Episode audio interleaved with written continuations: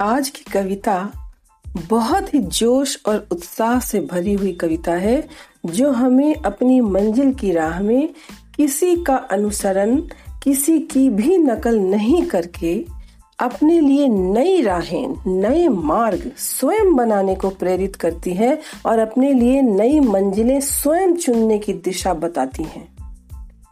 कवि सर्वेश्वर दयाल सक्सेना हमें कुछ नया करने को बड़ी शिद्दत से प्रेरित कर रहे हैं।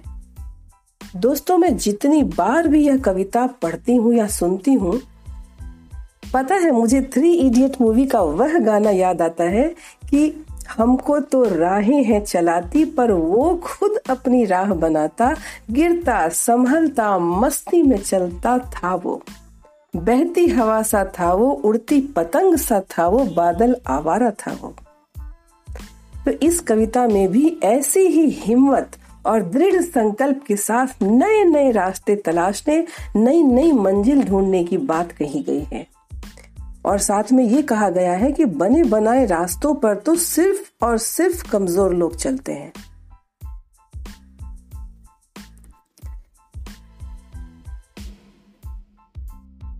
लीक पर वे चले, लीक पर वे चले जिनके कदम दुर्बल और हारे हैं।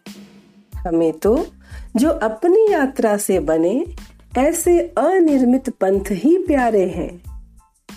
साक्षी हो राह रोके खड़े, पीले बाँस के झुरमुट, कि उनमें गा रही है जो हवा, उसी से लिपटे हुए सपने हमारे हैं। शेष जो भी है वक्ष खोले डोलती अमराइया, गर्व से आकाश थामे खड़े ताड़ के ये पेड़, हिलती क्षितिज की झालरें झूमती, हर डाल पर बैठी फलों से मारती, खिल खिलाती शोक अल्हड़ हवा। गायक मंडली से थिरकते आते गगन में मेघ, वाद्य यंत्रों से पड़े टीले, नदी बनने की प्रतीक्षा में कहीं शुष्क ताल में नाचता एक अंजुरी जल तभी बन रहा है कहीं जो विश्वास, जो संकल्प हम में है। बस उसी के सहारे हैं। लीक पर वे चले, जिनके चरण दुर्बल और हारे हैं। में तो जो हमारी यात्रा से बने, हमारी अपनी यात्रा से बने ऐसे अनिर्मित पंथ ही प्यारे हैं, ऐसे अनिर्मित पंथ ही प्यारे हैं।